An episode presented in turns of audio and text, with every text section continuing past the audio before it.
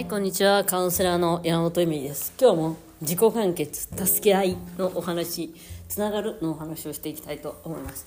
今日ね、あの、本当に自分が自立するっていうことは自分だけがいいという勘違いになる可能性があるんじゃないかっていう話なんだけど結局さ自立ってその経済的にも自分は大丈夫みたいな自分だけが大丈夫みたいなさだからそこには他人と共有する何かっていうことよりも自分さえ良ければいいという子供のような考え方になってしまう。だからあのイナーチャイルド本当アダルトチャイルドの方本当にこれ気をつけないといけないんだけどまあいくつかこの傾向っていうのがあるなって思っていてだから孤立していくんだ。だから嫌われていくんだっていうこと。だからなんか一人って感じるんだみたいなところをちょっと見ていく必要があるかなと思ってます。ね。これはやっぱり私がアダルトチルドにとずっと付き合って父親とか付き合ってきたりまあやっぱりいい方向に変わってくれた人とやはりなんかなかなかいい方向に変わらない人との違いみたいな感じでもあると思うんだよね。でその中にある違いの話をしていきたいなと思ってます。まず1他人に迷惑をかけちゃいけないと思ってる人。この方はやっぱり自分も迷惑をかけなくてもいいし人って迷惑をかけなくても生きていけるんだろうという大きな勘違いをしているわけよ。でもさもう今に普通に人間が育つと暮らしていくのにダイノソーってなんだっけあの 恐竜ぐらいのエネルギーを使っているということはいろんな人の力を借りてきてんだよ。水だってそうだし暖房器具だってそうだし野菜一つにとったってさやっぱ誰かが育ててくれるから食べれるわけじゃない？それを全部忘れて他人に私は迷惑をかけていません。みたいな。だから家族とかもそうだしさなんか迷惑をかけない人っていないんだと思うんだよね。だから迷惑をかけている自分っていうのをまあなんでかけたくないかっていうのはちょっと後々説明してくるんだけどやっぱり私たちもさ親から私なんかもさ人に迷惑をかけることは何よりいけないことなんだみたいな不愉快にさせることが何よりいけないって私は教わってきてうちの父はめちゃめちゃ不愉快な人なんだけどなんでなんだろうなと思ったけどこれが一番迷惑なんだよね。迷惑をかけてるからすいません。ごめんねっていう気持ち。だから私も人が迷惑をかけてきた時にいいよって言えるさ大きい心を持たない限りなんかちょっと違う方向に行っちゃうのよ。例えばうちの父親は左利きだと人に迷惑をかけるって言ってたの。それはなんか社員食堂とかで狭いところで食べるからね。なんか左、なんでさ、その社員、社食があるんだって、私なんてさ、もう3人ぐらいしかいないさ、あの、デザイン事務所とかしか働いたことがないからさ、社食なんてそんないいものはないし、まあ大体食べに行ったら基本さ、もう今コロナだし、コロナもさ、あるけど、その前からそんなさ、狭いとこで食べなきゃいけない。左利きの人って邪魔なんだよってさ、一回多分さ、自分が邪魔だなって思ったんだと思うんだよね。この人左利きで邪魔だなとかさ、なんか普通じゃないことにイラッとしたの。自分がやってないことをやることって。なんかそれって他人に迷惑をかけちゃいけないなんだけど別にそうだとしてもちょっと広い席を取ればいいわけだしそんなのないやっていう。だから他人に人は迷惑をかけるものだからじゃあどうしようかっていうところから生きていかないとなんか迷惑をかけちゃいけない。迷惑っていうのは本当に赤ちゃんなことだなって思ってます。2つ目同じことなんだけどちゃんとしなきゃ。これもすごい多いと思うんだよね。ちゃんとしなきゃいけない。もうやってるでしょ？みたいなさ、みんな。なんかさ、なんか、うちの母親がね、倒れた時に、その、倒れたっていうかね、あの、熱中症っていうか暑いところにスーパー買い物行って帰ってくる時にすっごい歩くのが遅かったの普通の人だったら5分か10分で行けるところが2時間ぐらいかかるような感じになっていてで熱中症になって倒れちゃったの1回ねで私がいたんだけどその時に私がなんだなんて言えばいいのかなあのご飯ちょっと作っとくわって言って帰っちゃったのちょっと。でそこでゆっくり歩いてきてって言ったら結局熱中で倒れちゃったのね。その時にさ隣のおじさんがさ僕がおんぶしてあげますって言ってくれたの。帰ってください。帰りましょうよって言ったらねいいです!いいです!いいですって余計迷惑だ。そんな。ずっとみんな気になるしそのちゃんとしなきゃだから助けてもらえない人のうちの母親は長女だからね。ちゃんとしなきゃ。だからさその人に迷惑をかけちゃいけないと一緒だけどそのちゃんと歩かなきゃとかちゃんとしなきゃってもうできないんだからしょうがないやそんなのって思うんだけどあのそれでねまあやっぱりすごい人に嫌な気分にさせる。その周りの人が手伝ってあげれる時に手伝わしてあげてよっていう話なんだよね。そう。なんかねそれもすごいこう人間としてのつながりを失っていくことだよね。やっぱそこでさありがとうって言わなきゃいけないしその人もさそのぐらいのことでいいですよって言えるかもしれないしなんかそのつながりを失うことなのねその助けをもっと助けてくれるっていう。ちゃんとしなきゃいけないっていうことが。そうそれすごい赤ちゃんのことなんだなっていう。すごい人を不愉快することだよ逆に言えば。それを分かんないんだなっていうこと。ですね。で3つ目。これねどこれねある人のなんだっけえっとこのね連そのカードっていうのはある人のねインスタの投稿からもらってるんだけどこれ誰かが作ったものかもしれないんでなんか申し訳ない使わせていただきますって感じなんだけど。3つ目プライドが高くて失敗したからああこれもあるよねみたいな。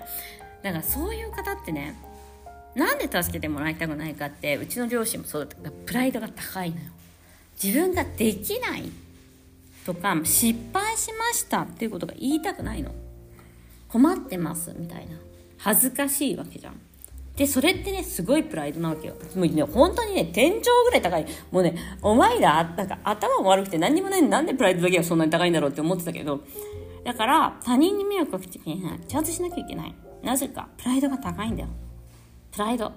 私はできますってできてないからみたいな。だから人と関わる時にプライドが邪魔するんだよね。うん。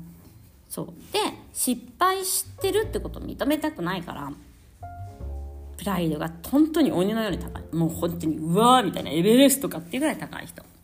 これもね、あのー、イナシャルとあると思います。3つ目頑張ることは当たり前。頑張ってもうこれもちょっと私もやってるんだけど。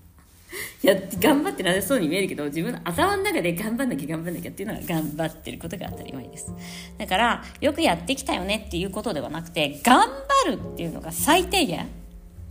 でもさ頑張ってもどうにもなんないことが多いのになんか私も褒められてきたっていうのもあるんだよね。あなた頑張るの頭はあんまり良くないけど頑張るのはすごいわねみたいなこと言われてきたのかもしれない。だから頑張ることが当たり前になってしまってる人その頑張らないことを頑張るっていうかさ人に頼ったりとかなんかそこがやっぱりのその他人に迷惑をかけちゃいけないとかちゃんとしないといけないの裏側にあるのは頑張るのは当たり前だから他のやつが頑張ってないことはもう超嫌なことになるからねそうなるとね。そうそれぐらい頑張れるでしょみたいな感じになるんだよ。うん、えそこの、うん、だから頑張ることを頑張る頑張らないことを頑張るっていうところにすごく頑張ってもらわないとそのなんていうかな。で燃え尽きるんだよ。大体燃え尽きてんだよね。頑張ってきたしちゃった人って、うん、なんか燃え尽きてんなっていうか、うん、だからそこはやっぱり頑張らないっていうところ重要かなと思う。他人に迷惑をかけるもそうだし。で4つ目。力の肩の力の抜き方が分かんない。もうまさにこれももうもうもう肩の力の抜き方分かりません常に肩はぐっと力を入っててだから何て言うのかな敬語とか使いがちだよね。そうですねみたいな。なんか敬語を使えばどうにかなんか正しいことをしてるんだろうみたいな。私結構見えるそれは。もう敬語をなんか友達のようにさやってるにもかかわらずこっちは敬語使ってないのに敬語をずっと使ってくる人とかはなんか肩の力の抜き方が分かんないのかなって思う。なんかその空気感とかもあるしさでもね敬語使うと楽なんだよ。それだけで正しい人間になれると思ってるから。敬語を使えば正しいわけじゃないんだよ。でも敬語を使うことによって正しいと思うわけ。正しい人間でいなきゃいけないからちゃんとしなきゃいけないからっていうので、まあ、かなりいい迷惑なんだよね。そこもなんかすごい自分が正しいですっていうことを常に言いたいみたいな感じでなんかおめえ間違ってんだよ。だからそこが間違ってんだよって思うんだけど結局私は正しい私はあなたみたいに間違ってませんっていうことを暗に、うん、あと暗にだからそういうふうに間違わないようにしようって常に思ってる方なんだと思うんだよね。やっぱね肩の力が分かんない敬語敬語しか使えないみたいな人いるやん。なんかなんか「い」を使わなくてって言われてんのになんか信用しないとかさ。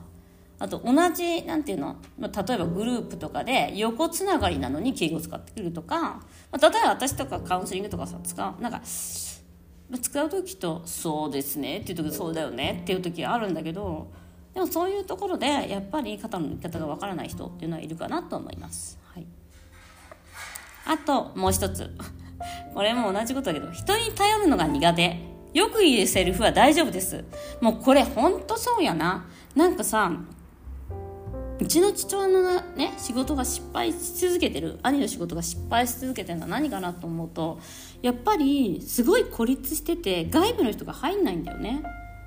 どうすればいいかなみたいなのがないんだよ。人に聞かないんだよ。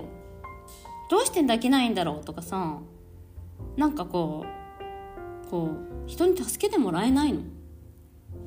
で、大丈夫、大丈夫、みたいな。全然大丈夫ない仕事。いつもまあギリギリなのにさ、なんかそれも誰かに聞いたりとか、やり方を教わったりとかすればいいけど、なんかやっぱりそこのプライドと頼るのが苦手で、なんか、例えばその、コンサルとかじゃなくてもさ、親戚のおじさんとかさ、いるやん。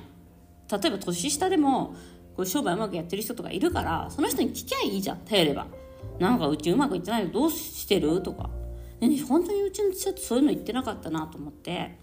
まあ母もそうだけどなんか自分で全部やるっていうのがすごく強かった人たちだからなんかまあやっぱり大丈夫ですっていううんまあ苦手だよね。やっぱそこプライド高くて失敗したくない迷惑かけたくないみたいなのだと思います。でもそこがやはり子供っていうか人に余計気を使わせたりとかするんじゃないかと。もう一つ。合言葉はちゃんときちんとしっかり。全然きちんとしてないじゃん。ちゃんとしてないじゃん。しっかりしてないじゃんっていうのが人間なんだけどちゃんとしてるね。きちんとしてるね。しっかりしてるね。っていう。まあでもね確かにあるかもね。私も結構しっかりだったいや、私ね、でもこれ逆だな。私ちゃんときちんとしっかりしてると思ったら全然してませんよって言われること多いから、最近。自分で全然ちゃんとしてないみたいになってるかも。でもこれも、ほんまそうやな。なんかね、ここじゃないんだよ。やっぱり楽しむとか、本当に私ね、こういうのちゃんときちんとしっかりの人ってコミュニケーション超下手って思っている。うん、なんかだから、自分が大切にしなきゃいけない人とできしなくてもいい人の境目がないっていうか、うん、そうだね。もう一つ。最後に自分に気にしいね。とよく言われる。ああ厳しいっていうか保身なんだよねそれって。人に何かを言われないためにやってるから。結局すごい私にとっては自分に厳しいのは自分に保身で人に文句を言われないためにやってる。だから自分軸というよりは他人軸。だ、うん、自分に厳しい人ってやっぱ他人になんと嫌われないように怒られないようにっていうことで全然実は厳しくない。うん。そう。自分にはすごい何て言うのかな。川味はかわいそうっていう感じなのかな。大変っていう。やっぱそこらここら辺すごい大切ですね。他人に迷惑かけちゃいけない。ちゃんとしなきゃが強い。頑張ることが当たり前。肩の力の抜き方が分かんない。プロイドプライドが高くて失敗したくない。人に頼るのが苦手。よく言うセリフは大丈夫です。合言葉はちゃんときちんとしっかり。自分に厳しいねとよく言われる。これどこから来たのかな？まあいいやこれちょっと後で探してみる。だからなんかこのね言葉を使ったりこういうのをやってる人はちょっと一度考えてみよう。ね。一度考えてみよう。頑張ってんのに嫌われていくか。頑張ってんのに人生うまくいかないから。なんかうまくいかなくなるところができできちゃうから。はい。ということで今日もご視聴ありがとうございました。